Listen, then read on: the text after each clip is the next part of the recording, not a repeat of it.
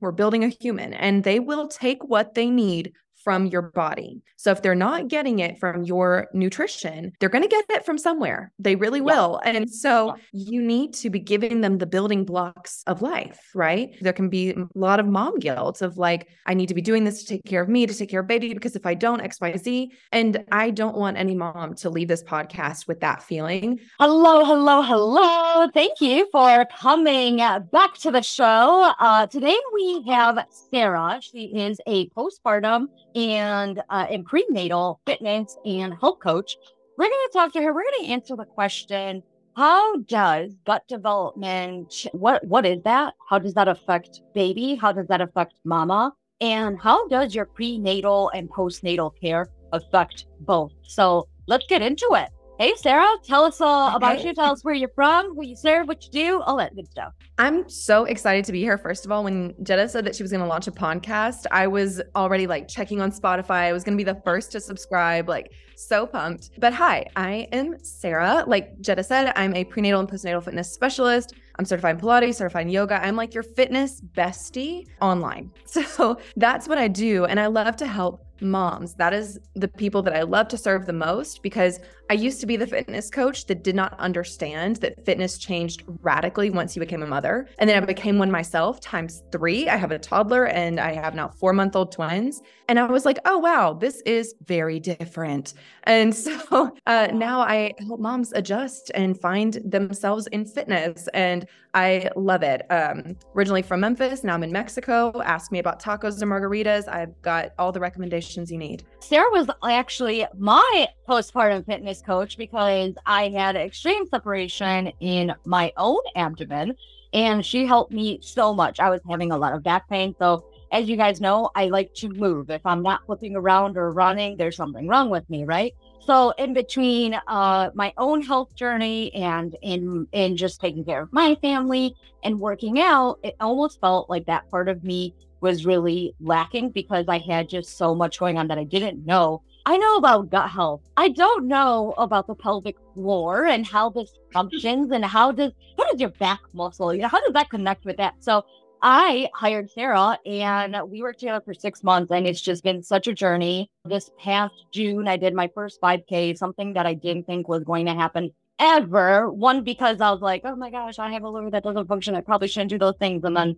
and then, as usual, you know, you defeat the rules, right? And you're like, rules don't apply. It, I got this. I can do it. And Sarah helped me so much by teaching me the pelvic floor, teaching me the box breathing, teaching me all these things that I needed to know so I could do my first 5K. So it was, it's been over a year now since we worked together, but yeah, it's crazy. It's crazy. It's been a yeah. while. We've known each other for a while, right? Yeah. So guys, if you if you really are looking for the real deal, someone that not that she's not going to give you fluff. She's going to give you the real stuff. She's going to give you tangible actions and tangible paths to do that. You think one of the biggest things that I told you, I was like, I feel like I'm not doing anything. Like, why am I laying down and just extending one leg and then the other? Like, I feel like I'm not doing anything. But it's those things that just blew my mind. It just blew my mind. So it's really, it's totally. really, really exciting to to see that. So let's talk about uh, uh pre. Let's talk about prenatal first. So how can a mom ensure that she has well i don't i don't even feel like we can ensure to have a easy birth but what are the things that we can do to feel good in our pregnancy to maintain our weight to just really again feel good after we have baby totally so i feel like I, most moms that I speak to, once they become pregnant, it's kind of like the veil is lifted and we realize, oh my gosh, I have to take care of myself and another human. And the thought of I'm going to have to push that human out of me in a few months is really present at the front of our minds. And yeah. I find it funny because you would never go run a marathon without training for it, right? And you definitely wouldn't run three marathons in a row without training for it. But the average birth takes like 12 to 14 hours. And yeah. so I think that's like running multiple marathons in a row. And and we're not going to train for that. That's kind of wild. We're it's wild. That was why I was like, I have to have someone that knows about pelvic floor because I know eventually I want to run a 5K. I know eventually I want to. And now that dream just seems so far away. And it seems silly to me that I was like, it's because I had kids what? Like that? That was what was gonna stop me? Not my chronic illness, not anything. Really? I was like, no, this right. because I'm the kind of person like things happen because of my kids, because my kids are my reason, right? So so yeah, that that was really I was like, I gotta do it. Like what I have to yeah. train. So what, what yes. am I gonna what am I gonna do? right. And so if we want to have like these ideal birth experiences. And if we want to really look after our children's health, that starts during pregnancy. Just like you wouldn't run the marathon, you're not going to want to give birth without doing some training for it first. And I find a lot of women are surprised by the fact that you can actually train for birth. But there are specific things that you do. There are specific muscles that you're going to engage to push baby out. And so there is absolutely a way to train for birth. And I know you can speak to the nutrition aspect of it, but pregnancy really sets mom and baby up in terms of having not only a good birth experience, but then having good outcomes later in life as well. And so, yes, the type of exercise that you do needs to change in some ways, but the most important thing is to just do it. Um, it's not the time to hold off because you want to kick your feet up and not do anything for nine months. I kind of have the opposite theory of like, no, let's get it in gear because we've got two lives that we're yeah. taking care of, or sometimes multiple. Yeah, yeah. So, what are a few things that you would recommend for a prenatal mom that is is health conscious? Because let's face it, if you're listening to this podcast, you are health conscious, right? So maybe you are in a kind of illness journey, maybe you have an autoimmune, maybe you're having infertility issues, and you're just so glad that you are pregnant, and you're like, woo, you're on cloud nine. So this is really the episode where we're like, okay, I am health conscious. I kind of know what's going on, but what does what what makes it different? What can I do to what moves? What things? Go ahead. okay. So I feel like I've got three general tips, and these are going to be things that apply to everyone, no matter your fitness level. If you want more specific advice, like reach out, but just general tips. You're going to want to make walking something in your daily routine. Most of us are not moving our bodies enough throughout the day because of the way that society has changed, right? Like we used to be people who are a lot more active. Now we can have traditional jobs where we are sitting for longer periods, or just our hobbies in general are more geared towards sitting. And so we need to be getting up, we need to be moving throughout the day. Uh, and especially if you can put a time where you are moving for like 20 to 30 minutes of just walking, the pace doesn't need to be so leisurely. If you can kind of up it to zone two cardio, that's ideal. Zone two is where you can hold a conversation, but if you were to go like a little bit faster, it would start to feel a little bit difficult. So in oh, pregnancy, that's a great pass- like metric. That's a great metric. If I can hold a conversation, then okay, that's yeah. great. I love that. And this is important for every pregnancy exercise. We need to be able to pass the talk test. So you should be able to hold a conversation. If you are gasping for air, then you're going too hard. And the reason why I say that is because we need sufficient oxygen for both you and baby. And so if you're gasping for air and you don't have enough oxygen, then obviously that's not ideal for you or baby, especially during this stage of life. And so we want to get into that zone two level where it's conversational, but it's not like a leisurely walk on the beach. So that would be my first tip. You really need to aim towards walking and improving your cardiovascular health because again, like birth is a long amount of time, so we need the endurance of it all. The second thing that I would really encourage moms to do is learn something that Jetta already mentioned. It's that box breathing. You'll also hear it called core breathing or 360 breathing. Like we've given it a million different names, but it's this idea of breathing into the torso and making it come out like it was a tree trunk in every direction, 360 degrees, it's expansion, that pelvic floor relaxes. And then on your exhale, you lift the pelvic floor up and bring the tree trunk back in. You want it to go from a trunk to like a skinny limb. And so that's something we want to do every day. I want to I yeah. want to make a quick thing because box breathing is does actually require um the muscles that maybe we don't think that we're using, right? And so this is why to me it felt it felt like I wasn't doing anything. I was like, what? Like I I can breathe Sarah. Like I, I do meditation, I do breathing exercises. I was like, what? But it's so different. And I actually made this uh this cor- this correlation that this is actually something similar that happens actually when we have a bowel movement.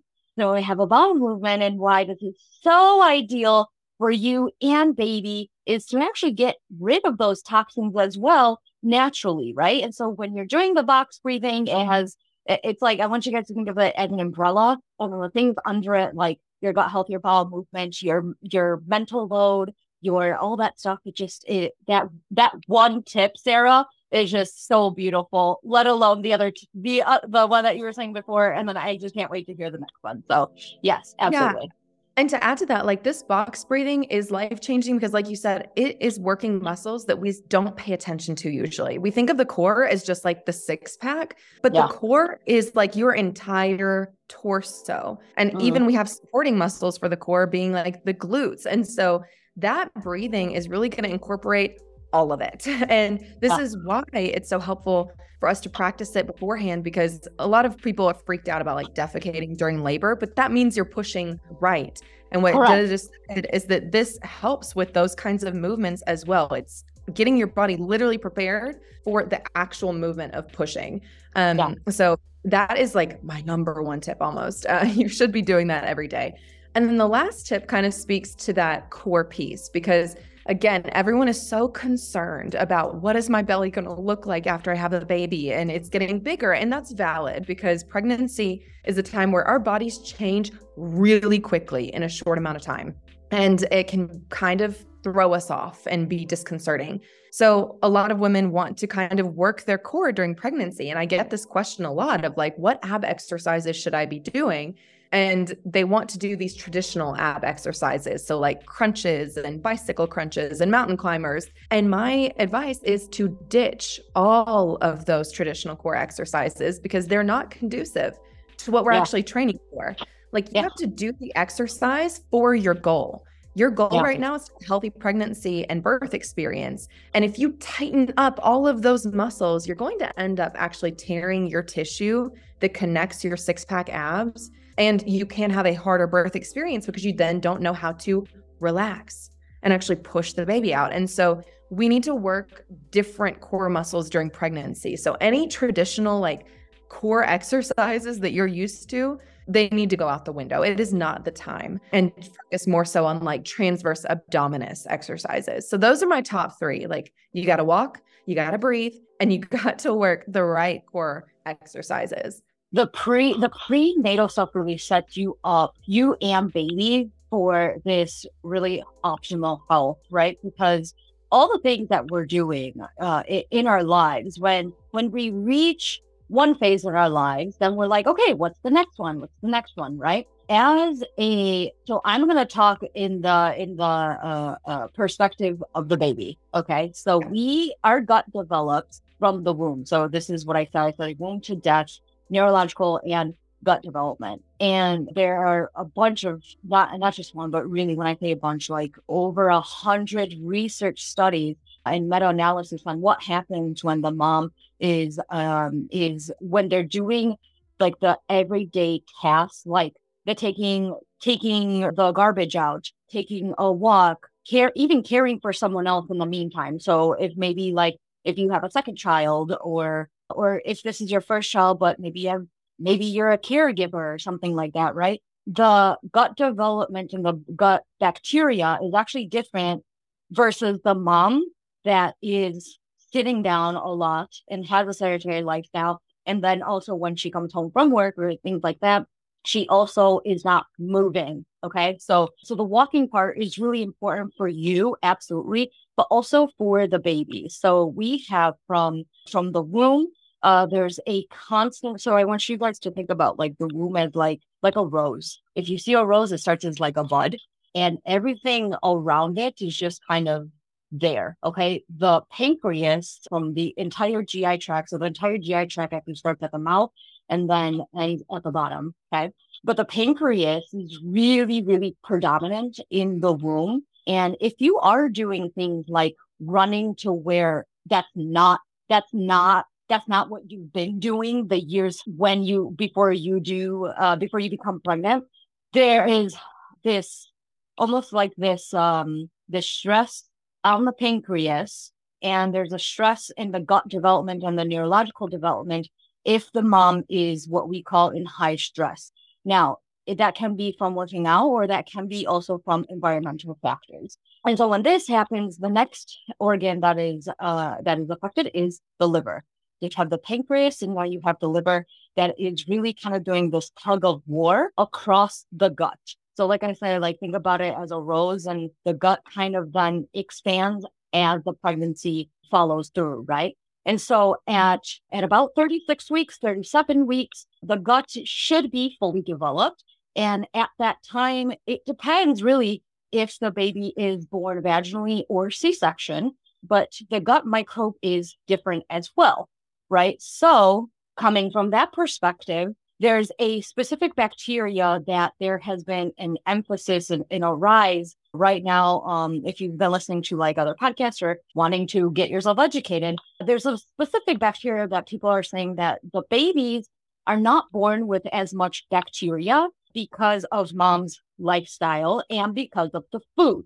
Now, this is not true. If you are born without this specific this specific bacteria, then you have severe problems. Like we're not talking about like eczema. We're not talking about colic. We're talking severe. We're not even we're not even talking about Down syndrome. We're talking like this baby really has a lot of stuff going on, right? So that's when we say that it is one without this bacteria. But again, this bacteria is, is formed and how much of it we have is due to the way that you were born, but also how well mom takes care of her. So I don't want that to to become a pressure or anything like that. But if we are doing the walking and the box breathing, which I said literally you don't feel like you're doing anything, if you do those two things, your your baby and you you're going to recover and that that you're kind of gonna feel the the hit the ground running type of feel. So another reason why really like all the things that Sarah is saying today really keep that in mind because again everything that we do you're also doing for for your child. Absolutely. Pause i'm going to grab one and have i'm going to feed her while i do this okay. otherwise you're not going to be able to see it and hear okay. it. So let me grab okay. really quick. Okay. Okay. This is miss violet girl. Oh my god my heart.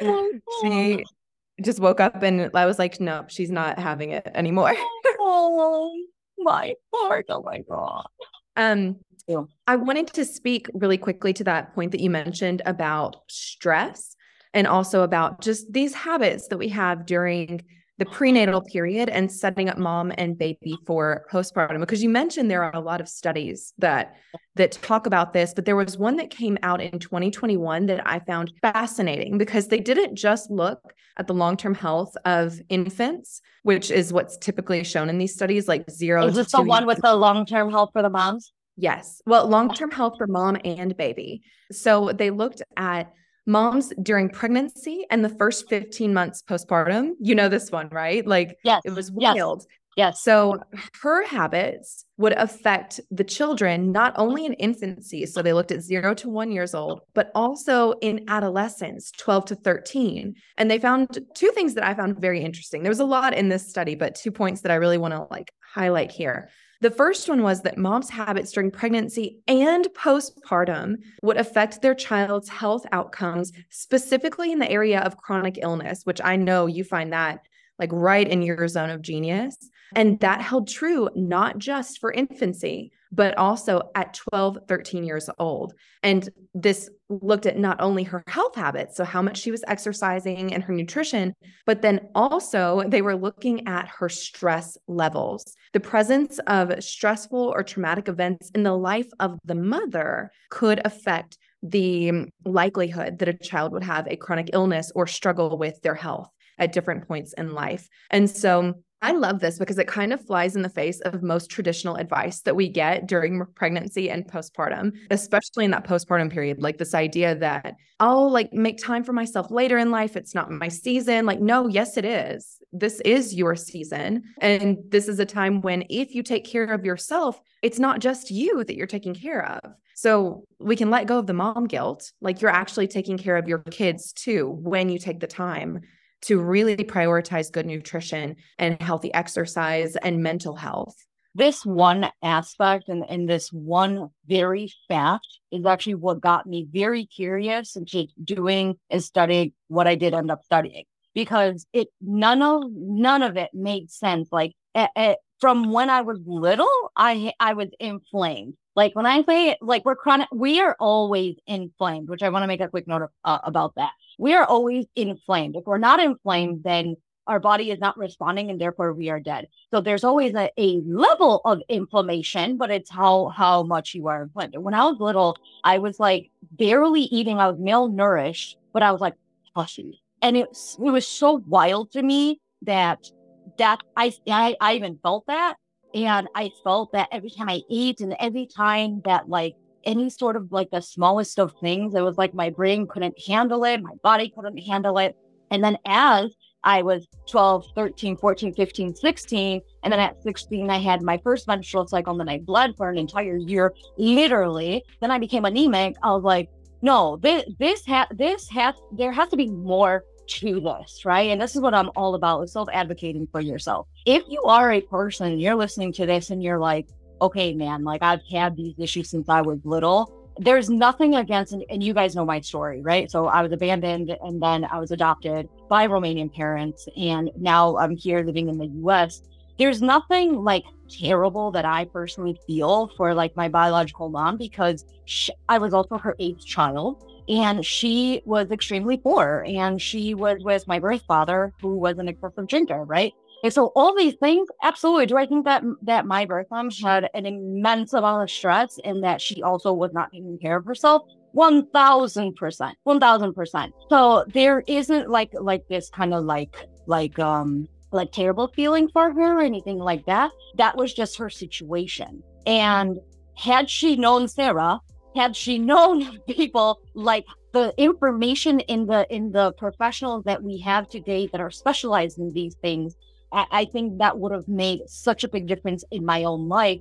But because I know that now, and this is such such a big importance here, because I know that this was the situation and my gut development was not correct, it just was not ideal. My neurological development was not correct. So a lot of things came way harder. And so it's not a shock that my liver only functions at 50%, but it's also not a shock that like these are the things that happened. And there's always you can always live a better quality of life, no matter if that is the situation. So that is one of the things that I know I made sure that I did when I was pregnant with my two kids is like move, do the things, you know, lift the little weights, not the big weights, right? Those kind of things, because it was like, okay, history is not going to to to repeat itself. My kids are going to be okay. And even even with that, I always say this. Uh, I have so my my son, who's four now, he was born with severe atopical eczema, and my daughter, she was okay. She just had some spinal issues, which we were we were wondering if she had if she had um scoliosis. Uh, I have a little bit of scoliosis, but we were worried about that because she wasn't laying flat. And I was like, you know what? I know that I did everything in my power that the way that my kids were born and these issues that they had, I know that this is actually fantastic compared to what could have happened because of my liver issues. So I think that's another thing too, is to understand when we know all of our options and we are taking care of ourselves and we still end up with, because in birth, so many things can happen. When we do that and, and we have a child that maybe does have eczema or that has a hard time latching or that has weird poops or whatever. When you do all the things, don't be so hard on yourself, mama.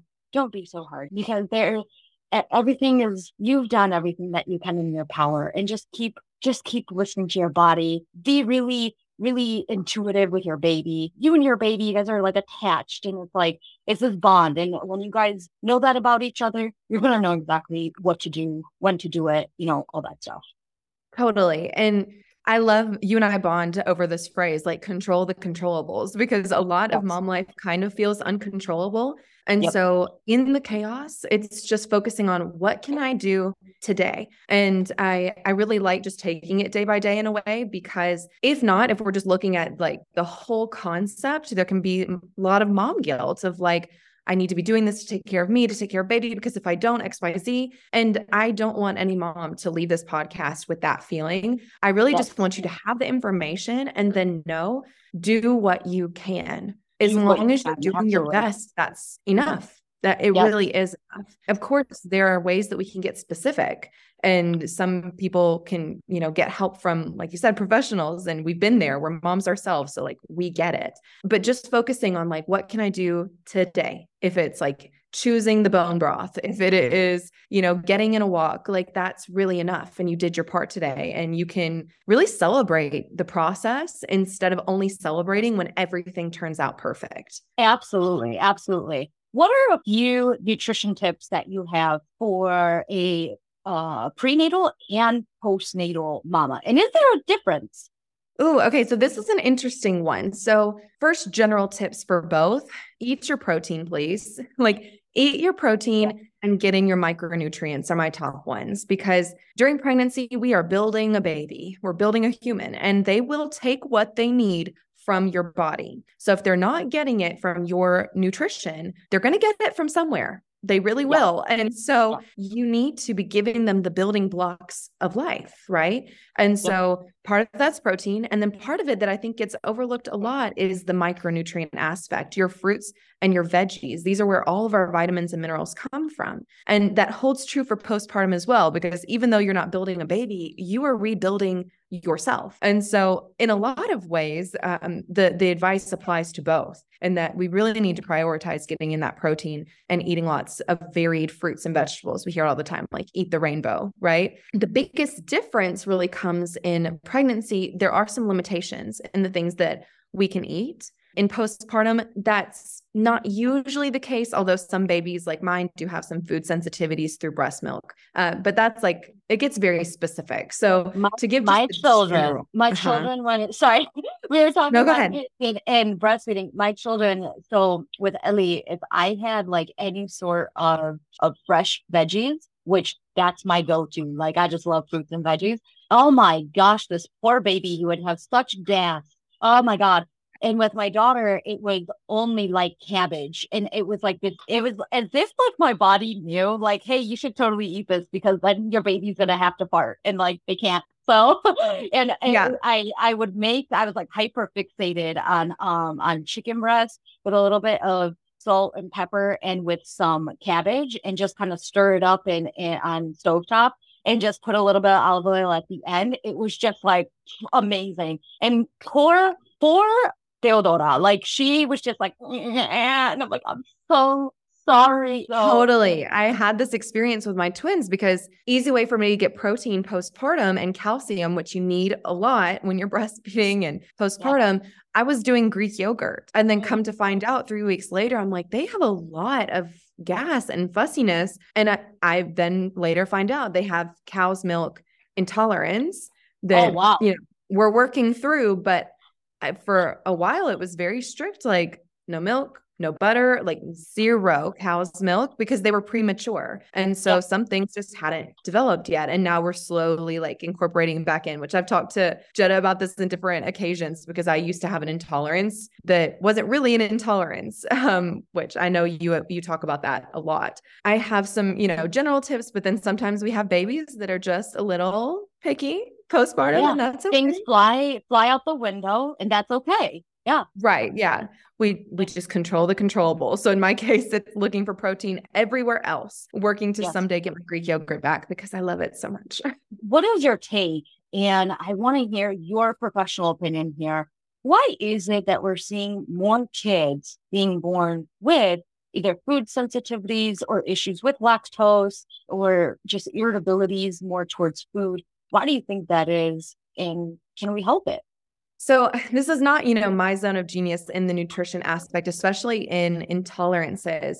However, I think a lot of it stems from restriction in the parents and uh, it creates issues for them later because if we take it out of our own diets, then our body becomes accustomed to not digesting it and producing the enzymes that are required for digesting it. And they're not going to appear out of nowhere for our children. And this is why now they talk a, lot about early exposure to things being so important so that they can develop the enzymes and what's needed to actually digest. But you are way more educated on this topic. Um, I personally would love to hear your take. So the the reason I asked this question is because, like I said, I have a son who is born with severe atopical eczema, and and you mentioned now your daughters, right, who have a, who have this intolerance and this trouble with cow's milk, right, which is lactose, right, and so what I what I believe to be true is knowing exactly what I know about gut development, neurological development from womb to death. And what is changing um, is literally it's a it's called epigenetics. And epigenetics is coming from our genetics and the response and the the information that our body holds. The information that our body holds and our response should be should uh, evolutionize. So, if as for example, so I'm going to take one extreme and then I'm going to bring it to to recent lifestyle, right? So let's say we have a grandma or grandpa, because grandmas back in the day did not do this kind of work, but grandpa who worked uh, in a coal mine. Okay. And then the next generation maybe worked in the automotive industry, right? And now we have a child who is born with maybe gluten intolerance or strawberry allergy or peanut butter, right?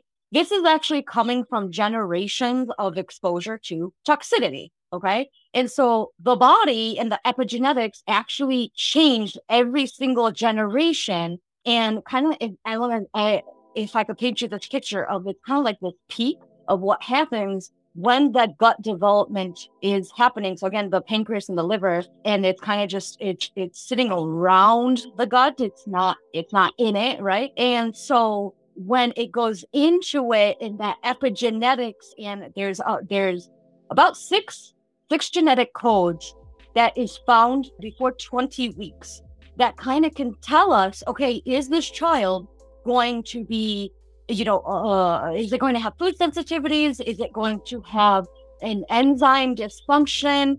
It's it's a lot of things that you cannot test. You cannot test like as, as a mom, you can't test these things. So the way that these things are done are not morally correct. But nonetheless, we have this information, okay? And when that happens in that stage, and when the epigenetics and well, the genetics that are now the information and the reaction is based on the environment, that's actually telling the body, this is what I know that's going to keep me safe.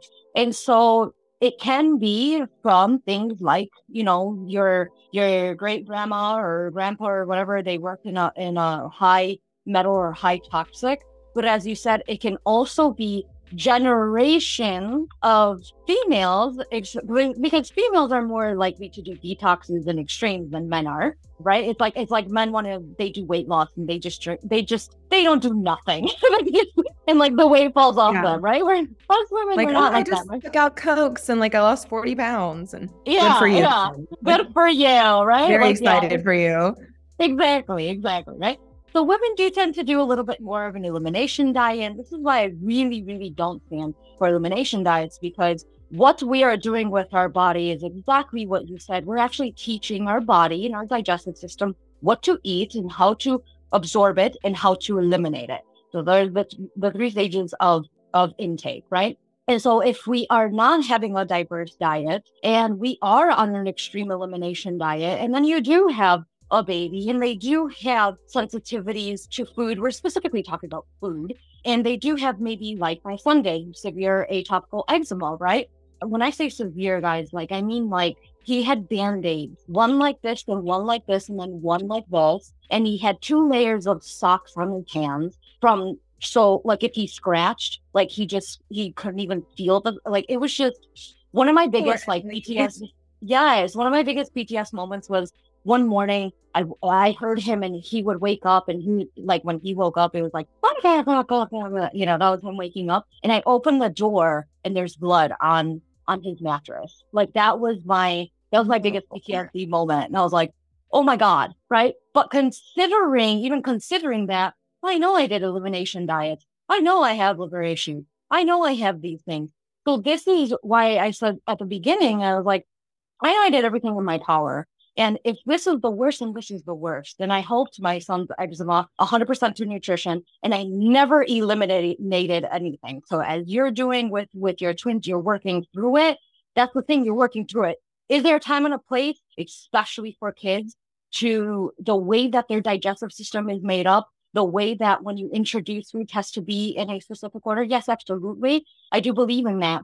But it's always about, okay, wait and see, wait and see, and be really consistent in that, right? And again, if you are if you are that mom right now and you're listening to this and you're like, man, yeah, like my kid has like multiple sensitivities or, you know, has lactose intolerance or, or whatever the case may be, there's two sides. There's not two sides, but two parts to this is that make sure that it's actually a sensitivity and not something that is like, not something that we're eliminating of food because it's hard to see your kids in the pain or in that because I know firsthand, yes, it is very difficult. It is very difficult. I don't I, I never want to see eczema ever again, ever again. Those are the things. But again, we're always told with eczema, we're always told with, you know, uh, uh, the lactose intolerant or the, or the, those things like, oh, just don't have them eat that. There's a time and a place when, yes, that does, that can be the thing. Yes. Like, especially if it causes like severe hyper hyper allergy reaction? Absolutely. Okay. But there really is a way that you can include lactose. There really, with my son, I never, I never took out lactose. I never took out dairy. And that's one of the first things if you were to look up on Google right now, foods to not eat with eczema, dairy's the first one. And, and I never did that with my son, but I introduced it a little bit later as his gut developed. On this flip side of this, because that had to be done, I had to make sure I was very, very well nu- and I had to make sure that my intake was okay because I did breastfeed. I didn't breastfeed for as long as I wished, which that's my biggest, my biggest like, oh man, my body didn't have that, but that's okay. But I had to do that. And that was a journey within itself. And I'm like, well, I still can produce the milk. I can still do this. What do I do when he goes on to other milk? You know, the actual like cow's milk and not from me. Like, what do I do? How do I do that? And we have this question in our mind that, you know, all the things that we've ever done in our, in our, our, our prenatal and in our postnatal, we could do all the things. We could make sure that we are getting the protein. We could do like literally we could do, we could do the walk. We could do all the things. Really, it's before this ever happened. Before this ever happened. This is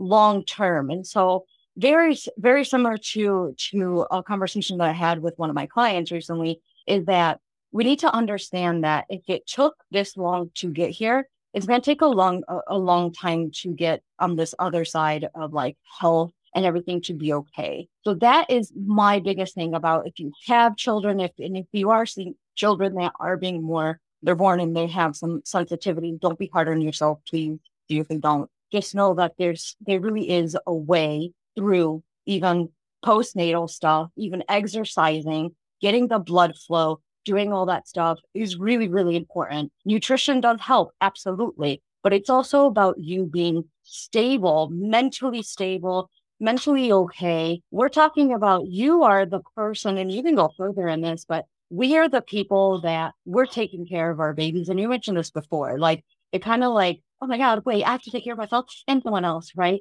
So, is there anything or maybe some tips or really just a conversational piece, really? How do you how do you do this? Because you have so you're breastfeeding and you're also a coach and you run your own online business and you're married and you have a house and uh and you have a toddler and two twins and like how do you make sure that you are mentally and physically okay? That is a great question. And I don't think I have the perfect answer on this, but a big part of it has been switching from a short term focus to a long game because so much of fitness, especially, which is a big outlet for me when it comes to physical and mental health, has this short term focus of like just getting to this goal of pant size or weight or, you know, muscle growth or whatever. And yeah. I have realized that in motherhood, the same way that I have to take a long term focus when it comes to raising my children, and trusting that the respect and love that I'm giving them now will have a payoff later is the same way I need to treat my fitness journey. So instead of looking at, you know, what I'm going to do for the next month, or I'm going to do 75 hard, or I'm going to do like all of these crazy fitness challenges, kind of dialing it back a little bit and seeing, okay, what's actually reasonable for the stage of life that I'm in? What can I really do while honoring my priorities? This last week, I had a moment where I was like, okay, I need to sit down and do a schedule because my daughter's WIC windows are getting longer. And how do I do this? So it was like 11 p.m. at night, and I'm writing out this like, this was very type A of me, I'm going to admit, but I'm writing out from like 5 a.m. to 10 p.m. every day, breaking it up into like 15 minute increments, what I'm going to be doing at every single point of the day. And then You sound I like me. You sound like me. Yeah, That's what I do. yeah, I look at it and I'm like, okay, if everything works, it works. And then I had this moment of like, yeah, except my kids aren't robots. So I was just gonna say, except no one's perfect. right. So like if one thing on this crazy list goes wrong, then the whole rest of the day is wrong. And so I had to, you know, dial it back and take a minute where I looked at it and I said, okay, what can I learn from this list?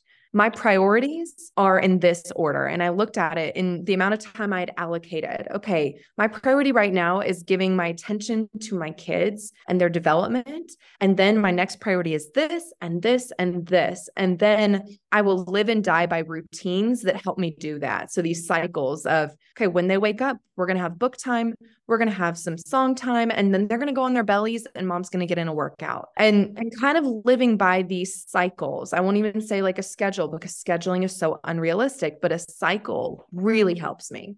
I love that. I love that. Something that I tried with with my clients not too long ago is to try to make a priority list of like things that like this has to get done, this would be done, and the third one is like well, that's just something that like maybe three months from now would be nice to get done, right? And what they found and what I'm starting to see with my own clients is the things that are that are a priority is one thousand percent about their families their workout or their walk or their quiet time or their reading time is not a priority. And I always say, I'm like, this is such a good priority list, except where are you in this? And they're like, what do you mean? And I'm like, yeah, where are you in this? You are a priority as well. So exactly like how you said, like you made sure, you always make sure that yes, the kids are fed, the kids are they're, they're stimulated, they're doing all the things that they need to develop, and then you literally said it. When they have tummy time, I work out. Ta-da. right? Like, right. Because we can't forget that like investing in our own health is an investment in them too, not just from like the scientific level, but we're also modeling behavior. You would never want your, your child to put themselves at the bottom of every list where they don't take care of themselves. You would never want to teach that to them. But when we don't take care of ourselves because we feel like we have to be like laser focused on the latest parenting trend and we should be doing a hundred books a day or whatever, Yeah, then I let that go. point I let that go a long time ago. yeah yeah we we got to be a little bit more realistic here and also realize we have to model the behavior that we want them to emulate so if we want our kids to get on board with taking care of their physical and mental health it starts with us and it's okay if they have some chill time while we do it Absolutely. Absolutely. We're recording this podcast and my kids are watching a movie. I think they're watching Despicable Me 2 because they that's like their thing right now. So it's like, go ahead because this is something that mom does. After this, sure, of course, we're gonna go outside. We're gonna have some snacks. We're gonna hang out for literally three hours and then it's nap time. So it's like, yes, those are the things. That's the priority, right? Sarah, thank you so much for being here. Tell us how people can find you, what you got going on, anything special, anything enrollment wise, anything like that. Okay, so you can find me on Instagram and TikTok. My handle on both of those platforms is sarahkelley.co. That's Sarah with an H, Kelley with an EY dot co. I got one of those great name combinations where you can spell it a hundred different ways. But yeah, sarahkelley.co. Find me there. I always love to chat and hang out with you guys. I also have my own podcast. It's called the Fit Mama Podcast. It's on Spotify, so check that out. out. And then things going on. If you want to work with me, I've got private coaching spots opening up. I've got one right now and then two, three ish in December, depending on how crazy these twins get around that time. So hop on that get current rates. Other than that, there's some other things kind of in the works, but no definites yet. So you'll just need to be paying attention to social media and I'll announce that as it comes. I love that. I love that. You guys, you guys heard of her. Check out her podcast because this, what you guys saw of Sarah today is just kind of like the tip of the iceberg because Sarah goes way in depth about mindset, about mentality, about uh, uh, moves and fitness and all this stuff. So uh, please check it out. Ma- the Fit Mom. The Fit Mama. M A M A. The Fit yeah. Mama podcast. I listened to it and I was even a guest on it. And, and I said Fit Mom. Right. Fit Mama. Fit Mama. Um, it is a great podcast. Please check it out thank you guys for uh, for being here. If you're at this part of the podcast, I want you guys to check out the show notes because in the show notes we're gonna have timestamps of the golden nuggets that Sarah dropped. So if you don't have 60 minutes to listen to this, but you're like, I want to hear what she has to say about this, I want to hear that is your spot. And this is also where the links to Sarah's social social media and all the things that she does, including her own podcast, is in the show notes. Thank you guys for being here, and I'll see you guys in the next one. Bye, guys. Thanks so much.